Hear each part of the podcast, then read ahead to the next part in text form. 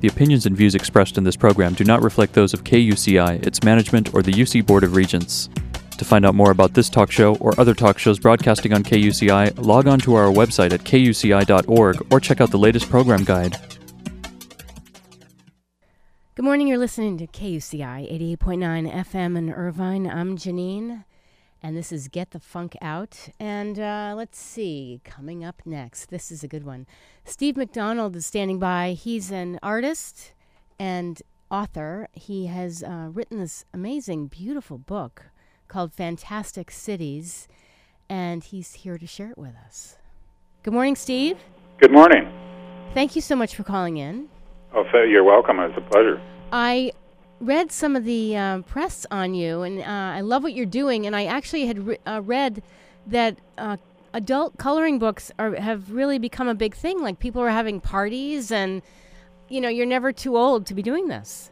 No, apparently not. It's going through the roof as far as these coloring clubs and coloring enthusiasts and people out. Uh, there seems to be people everywhere on the planet right now enjoying this concept of adult coloring. I like the term expert coloring. Expert coloring, I like that. so tell me, how did you come up with this idea? Um, I, I, I was in Indonesia with my family for a couple years, and the reason that's connected to the answer to your question is it gave me a two-year period to sort of create a body of work that was personal and no I didn't have to worry about selling it or clients because it's, it was a cheaper place to live, and my wife had a wonderful job at a school over there. Okay. Uh, and so I ended up with this collection of line drawings that I'd been wanting to do for years. I didn't actually intend on them being a coloring book initially, but when I finished the whole body of work and looked at it and thought, you know, what could this be? A, a series of prints, a gallery show, mm-hmm. or a book? And my kids and a few clients kept piping up from the background, coloring book, coloring book. um, you know, I've had the Yeah. question a number of times: Is that a serious thing, or should? As soon as I was able to sort of check my artistic ego and really look at the benefits of doing a coloring book for myself, for other people, for the to get the work out there, to have this wonderful collaboration with people, it, just made total sense. Yes. And a lot of times you can't see. You're too close to it, and then he, to hear the feedback from others. Well, exactly. And like I said, I did have to check out and be objective and look at my career from a different point of view. And, you know, as an artist, you, you spend years being serious and standing in the corner of galleries around Right. your, your work that's framed and expensive. And only a certain segment of the population actually gets to go home with those pieces and put them on their walls. Yes. Um, the coloring opens up the whole game to everyone. And I, I thought that was amazing. So these are real aerial views of cities from around Almost the world. Almost all of the ones in the first book. There, there are some kaleidoscopic mandala versions of the drawings Uh-huh. interspersed, but all the actual drawings are pretty much very accurate, painstakingly detailed drawings of real cities on the planet. Can you share a little bit about the process of creating this? Oh, of course, I, I, it, it's they get created in a couple different ways. Uh, I work uh, with ink and pencil on paper. I work with brushes and ink on board. I also work with a stylus on a nice big tablet digitally. Um, there's actually examples of all three in the book, and they're hard to tell the difference. Once they're reduced and published and put into that format, you actually can't tell the difference. Uh, because of that, most of the work going forward has been done on the stylus. I really enjoy working digitally. I saw Same that. kind of tool, uh, you know, movie set designers or game designers or video, most illustrators. That kind, it's a digital tool with a. St- it's still my line. It's still a pen. Okay. You know. I, I was going to say I saw a clip. I put it on my blog, which is getthefunkoutshow.kuci.org. it's a great show. Uh, thank you. I, I have a, a clip of you uh, working with your stylus at that you know computer screen. I was amazed. I love it. You know why? I I mean, it took years for the tools to catch up to the craft in a way that um, y- you don't want to let the computer work for you, and you don't want to let the digital tools overtake your artistic thing. Uh, but when they got to the point where my work could just be transferred directly to that, and people actually could no longer tell the difference whether I did that. I mean, if if you really know what you're looking at, you can tell the difference. But it, I was able when the tools caught up and were allowed me to do what I wanted to do, what I was doing with ink on paper, then I started using them. Because for publishing and for commercial illustration, it's fantastically manipulatable, Right. sendable, transferable, printable, all all the above.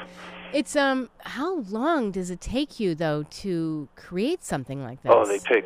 It's a funny question. They do take a long time. Yes. Whether I'm working on paper or whether I'm working on the stylus or whether I'm working on the wall, they take a long time. Mm-hmm. But the, it's almost an impossible question to answer. It, there is no standard time. Some of Sure. them, just like writing a song or, or composing a poem, or Right. Sometimes it just comes out of you really nice and easy, and sometimes you struggle. Right. Um, so they take a different amount of time, each of them, and the detail and the complication doesn't necessarily mean they take more time. Sometimes it's so laid out and ready that it, it the more detailed one takes less time. Believe it or not. Mm-hmm.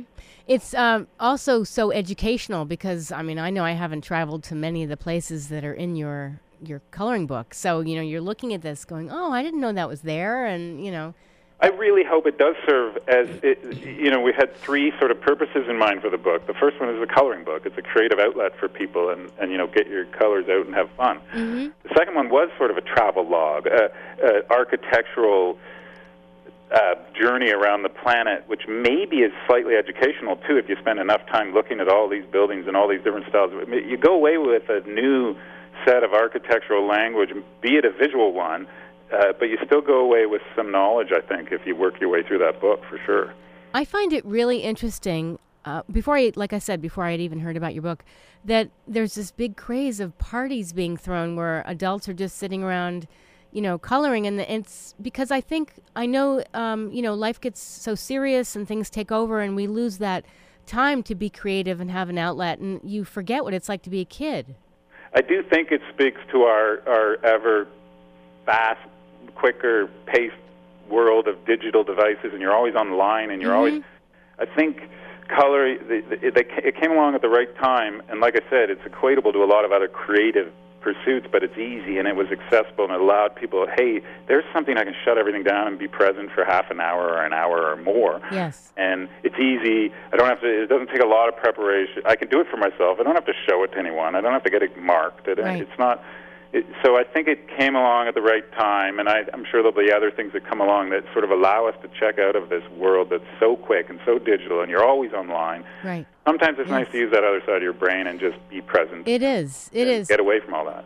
Um, I remember going to a party one time. I knew whether it was pottery or it was uh, stationery making, but I.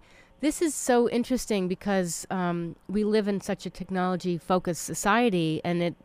I don't know. It just feels like it's just a fun thing where there's no there's no wrong answer. You know. Well, and there's no, I, you know, all that technology is wonderful. It's made our lives wonderful in so many ways, but you got to keep the balance there, I think. Yes. And some something that you see happening regularly is is people falling into that digital world and not spending enough time in the real world. Right. Um, and if it's coloring a book or taking a walk in the park or spending some time with your kids, anything I think where you can be present and offline is great. And if my books are falling into that category or coloring books in general, then Yeah. can't really knock that. Um, you know, it's funny. I looked at the at the book online, and I remembered when I was younger and I would travel, um, and and it was just me and my mother, and she would get me these books, and they were very very detailed coloring books. I, I perhaps you've seen them. They're they're just these really ornate designs and a little psychedelic, some of them or whatever. Yeah. And and I and I would do them for hours. And Well, there's the doodle art stuff came out. I don't know how old you are. I won't even ask. But uh, when I was a kid in the 70s, the Yeah. doodle art stuff was really big, and you got these poster sets. okay, They were incredibly detailed, and they came with a pack of markers, and Uh-huh. they were big enough that two or three of you could sit around and work on them. yeah, that's fun. So yeah, they're similar. You know, there's always been this creativity made easy. I think, right. uh, Right. whether it's paint by numbers or doodle art or coloring books or or patterned knitting that comes all ready to go or you know if it hopefully it leads people to their own you know more advanced forms of creativity maybe they start doing their own drawings maybe they start doing their own paintings Sure. uh, i mean that would be great Um, now I want to talk about your background because you're a lifelong traveler, and uh, t- tell me about that. I do. I like to call myself a lifelong traveler. I grew up in the Middle East. My father was a doctor, and we went over there in the '70s. When I have three siblings, so we have four little kids. He dragged us over to the Middle East. And it was supposed to be a two-year adventure, but it sort of turned into a 20-year adventure for my parents. Wow. Um, we traveled extensively, and I think they fell in love with that expat, or I know they fell in love with that expat lifestyle and the ability to travel all over the place. And so we went back and forth all the time. And I sort of continued that into my adult life. It, it gets in your blood if anyone else, if you know, Yeah. if you do anything enough. And uh, as an adult, I spent some time in Italy after art school, and then my family and I, we've been in, we've lived in India, we've lived in Indonesia, and we do like to travel. I, I think it's a great way of expanding your your outlook and your viewpoint on the on people and the planet. And Sure.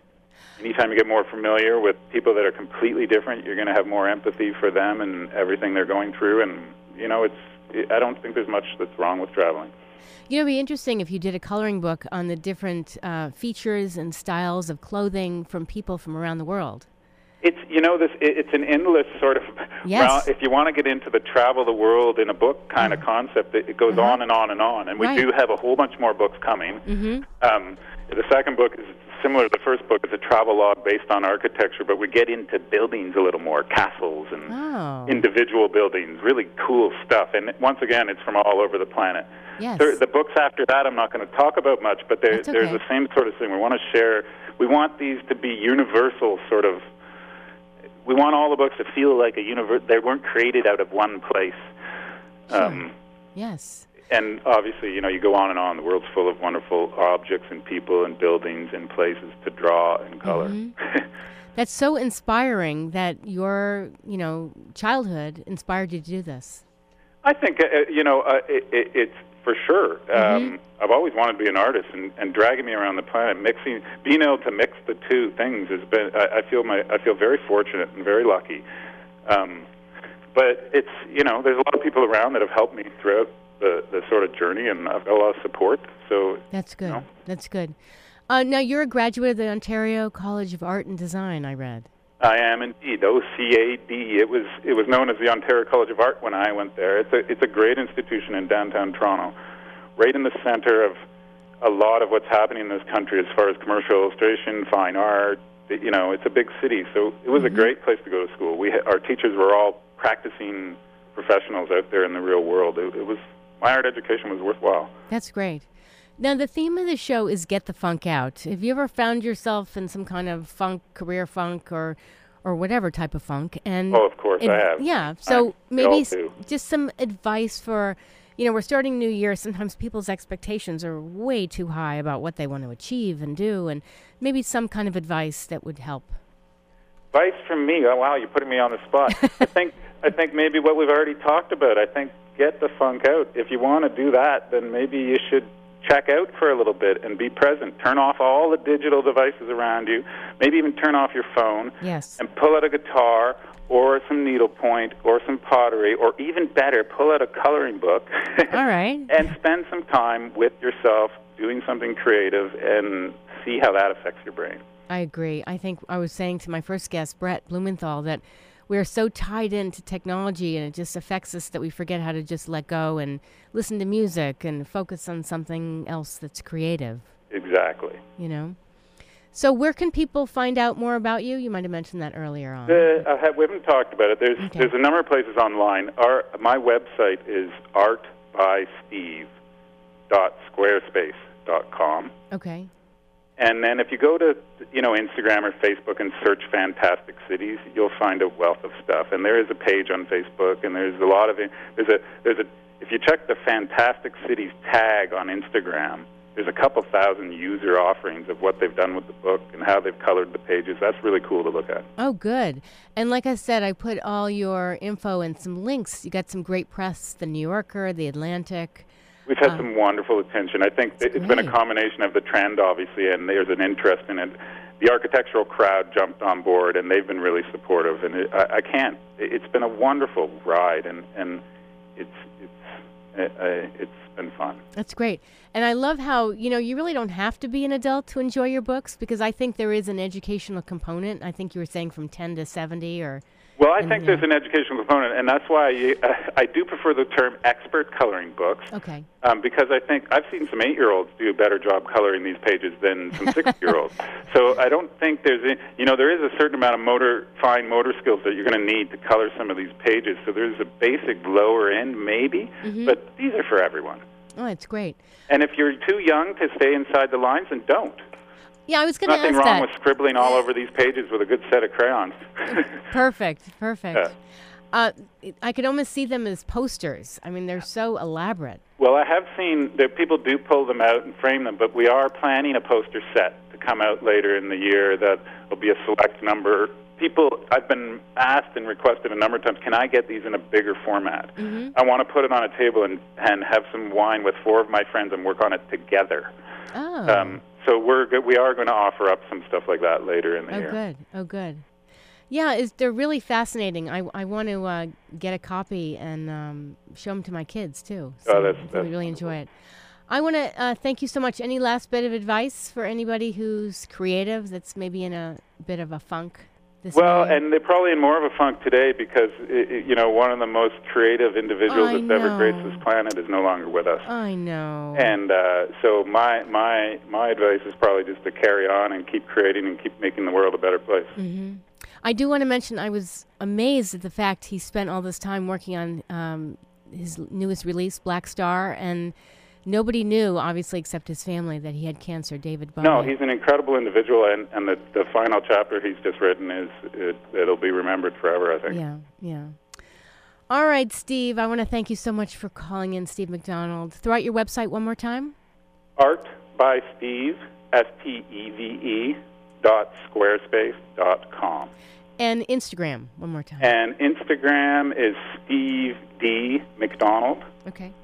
And there's a Facebook page for Fantastic Cities, which is really fun. It has all the blurbs and news and everything else. It's, it's kind of the blog for the book. Oh, good. All right. Well, thank you so much, Steve, and um, best of luck with everything. Sounds like you don't need any luck, but um, lots Well, of. luck always comes in handy for all of us. All right, all right, and happy New Year. Happy New Year, too. Thank Thanks you so for much. having me on the Okay, show. Okay, take care. Bye bye. Bye bye. That was Steve McDonald calling in to talk about his beautiful coloring book called Fantastic Cities. And if you've missed any part of the show, it will be up on my blog, which is getthefunkoutshow.kuci.org. Uh, going to take a music break, and then standing by at the top of the hour will be Sheldon Abbott with Cure for the Blues.